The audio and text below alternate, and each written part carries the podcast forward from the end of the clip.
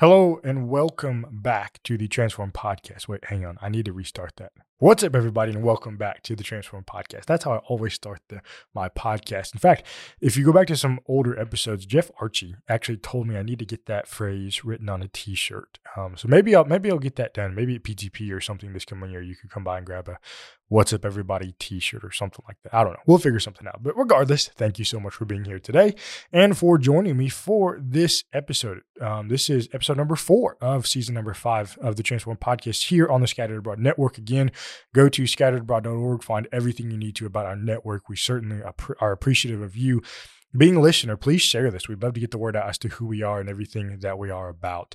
Uh, we're talking specifically today um, about this idea of faith, virtue, and diligence. Um, all of it, a lot, kind of a broad topic, I suppose, but all found in 2 Peter chapter 1 and verse 5 as we are talking about this theme of Christian living. What is it? What is Christian living?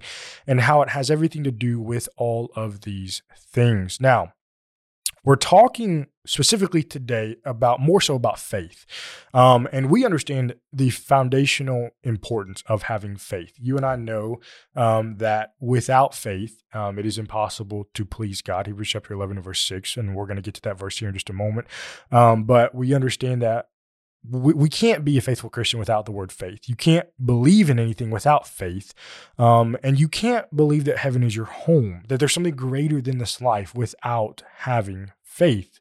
Now, faith is something that needs to be um, discussed more, I suppose. It's something that needs to be um, talked more about, especially with our young people, in terms of getting our young people to a point to where they feel comfortable going out into the world um, with the faith that, that they have. Um, you, we know that faith has to be your own, has to be something that you believe, and it can't be dependent upon other people and other things because this world has its ever changing waves. And sometimes those things upon which our faith is grounded um, move and they go away. And when that happens, what happens to our faith? So you see, our faith must be grounded in Jesus Christ and His Word because that is unmovable. That will always, always be there. Now, Peter talks about this idea of adding to your faith, etc. All of these things are here upon the foundation of faith, implying that you and I already have a faith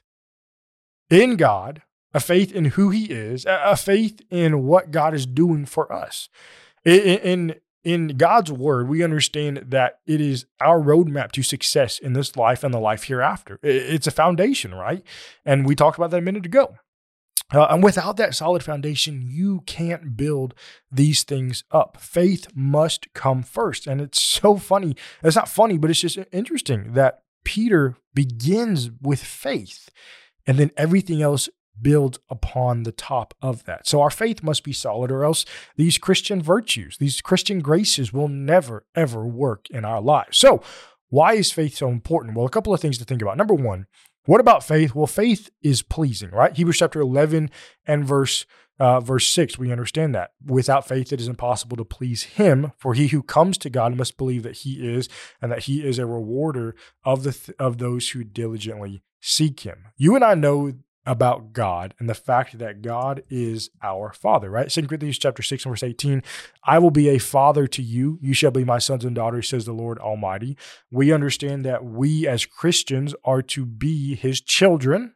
But for John chapter 1 verse 12, but as many as received him, to them he gave the right to become children of God to those who believe in his name. Thus, as children, we should want to be ple- as pleasing as we possibly can to Him. Now, what all is involved in that? Well, again, going back to Hebrews 11 and verse 6, being pleasing to God means we have faith in Him. You want to be pleasing to God. If, if you do, ground your faith in His Word. Young people, we talked about this a moment ago, build your solid foundation now. Build your foundation now. Don't wait until you go to high school. Don't wait until you go to college. Don't wait until you get your first real job. Build it now. Because as you go through high school, as you go through college, as you go as, as you go through all of those things in life that throw so many twists and turns and curves at us, if you don't have that solid faith, your Christianity is not going to last. It'll sizzle out. Build your solid foundation now. Passages like Matthew chapter 7, beginning of verse 24, detail it for us very well. Therefore, whoever hears these sayings of mine, Jesus says, and does them, I will liken him to a wise man who built his house on the rock. The rain descended, the floods came, the winds blew and beat on that house, and it did not fall, for it was founded on the rock. But everyone who hears these sayings of mine and does them will be like a foolish man who built his house on the sand. The rain descended, the floods came, the winds blew and beat on that house, and great was its fall. Those storms and winds of life, friends, they're going to come. Whether you want them to or not, whether you're ready for them or not, they're going to come. And your foundation will prove whether or not you are founded within our God and His Word. But in order to be, to, excuse me, in order to gain a great faith like that, you have to be someone who hears. Romans chapter 10 and verse 17. So the faith comes by hearing and hearing by the word of God. It is one of the most basic Christian principles. You want to have a solid faith? Then you listen to the word of God. You want to be pleasing to God? You listen to him. Go all the way back to the very first encounter of the very first physical murder, recorded physical murder. Think about Cain. Cain and Abel were approached by God to offer a sacrifice. There were instructions, obviously, in order for them to do that and they were supposed to follow those instructions. Abel did because his sacrifice was accepted by God. Cain's sacrifice was rejected by God.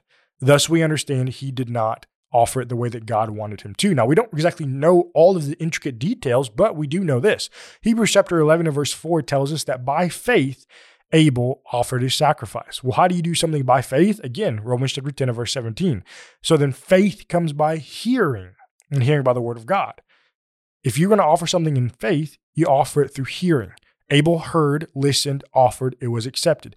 Cain obviously did not listen because his his sacrifice was rejected. We must hear if we want to have the right kind of faith. But then number 3, our faith must also be obedient. And I think this is so important to understand because so many people don't, I guess, really believe this aspect of faith. They believe that if long as you have faith, that's great. But faith, we understand, is active. Go back to the question we asked. Do you want to have a solid faith? Of course we do. Then listen to this. You want to have solid faith? For solid faith, listen, but also obey. James chapter 2, beginning at verse 20, James says this But do you want to know, O foolish man, that faith without works is dead? Was not Abraham our father justified by works when he offered Isaac his son on the altar? Do you see that faith was working together with his works? And by works, faith was made perfect. And the scripture was fulfilled, which says, Abraham believed God, and it was accounted to him for righteousness, and he was called the friend of God. You see then that a man is justified by works and not by faith only. Likewise, was not Rahab the harlot also justified by works when she received the messengers and sent them out another way? For as the body without the spirit is dead, so faith without works is dead also.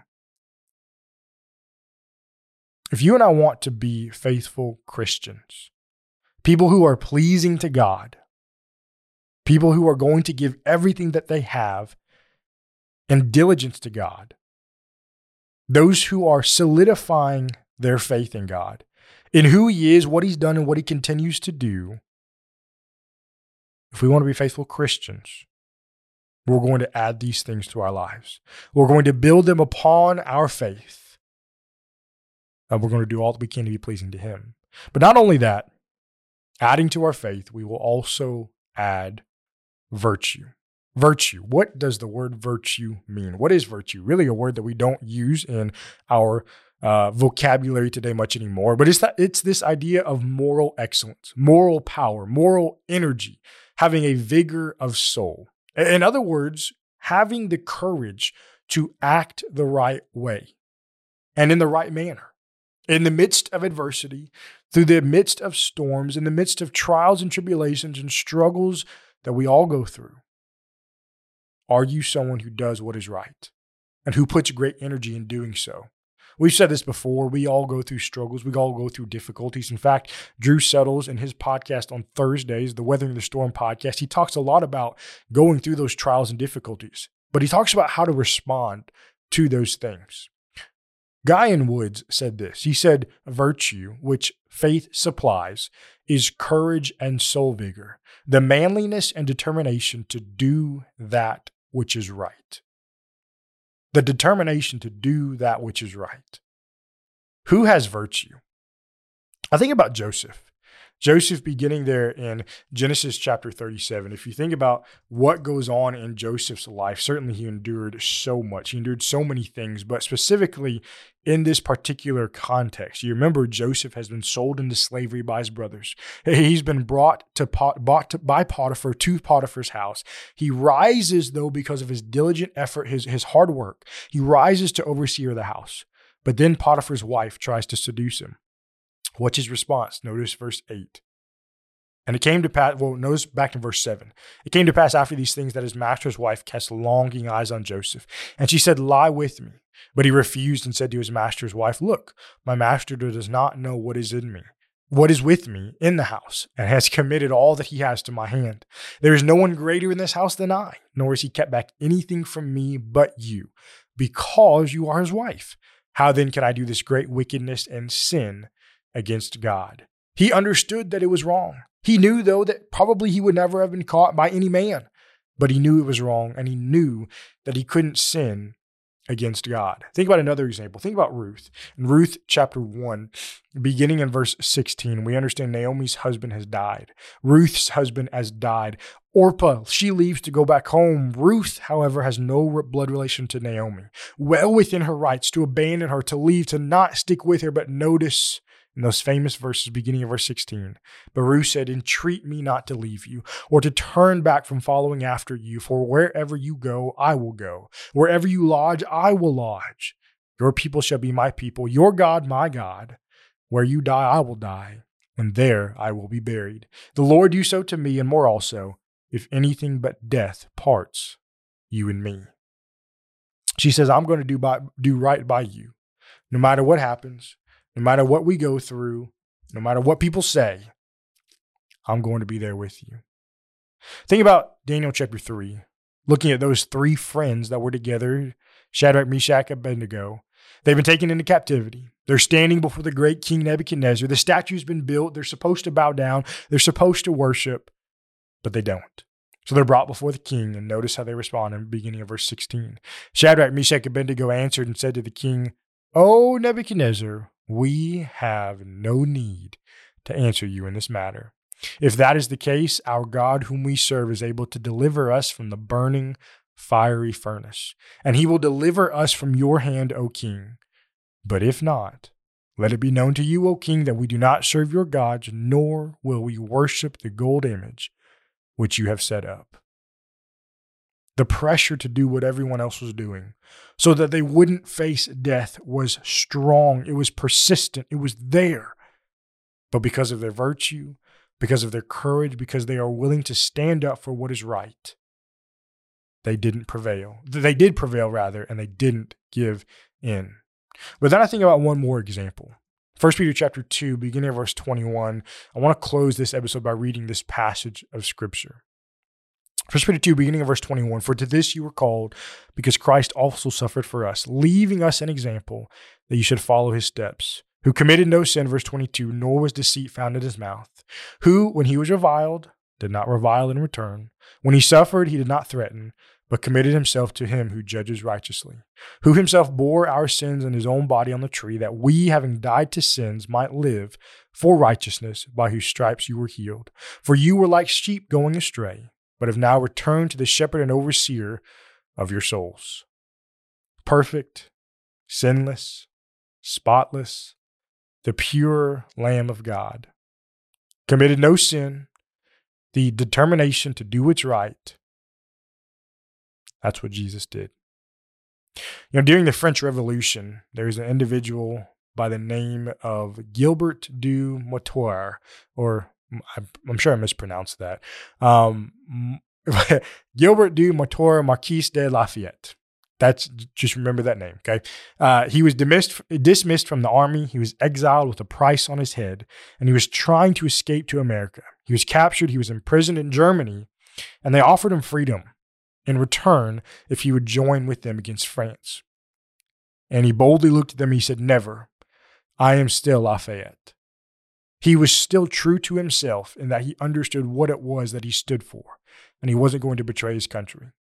When you and I face trials, when we face struggles, tribulations, do we look them in the face and say, I'm not giving up, I'm not giving in because I am a Christian?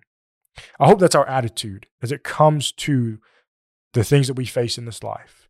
You and I know we go through struggles, we go through trials, but do we have the faith, the virtue, and the diligence to be who we need to be.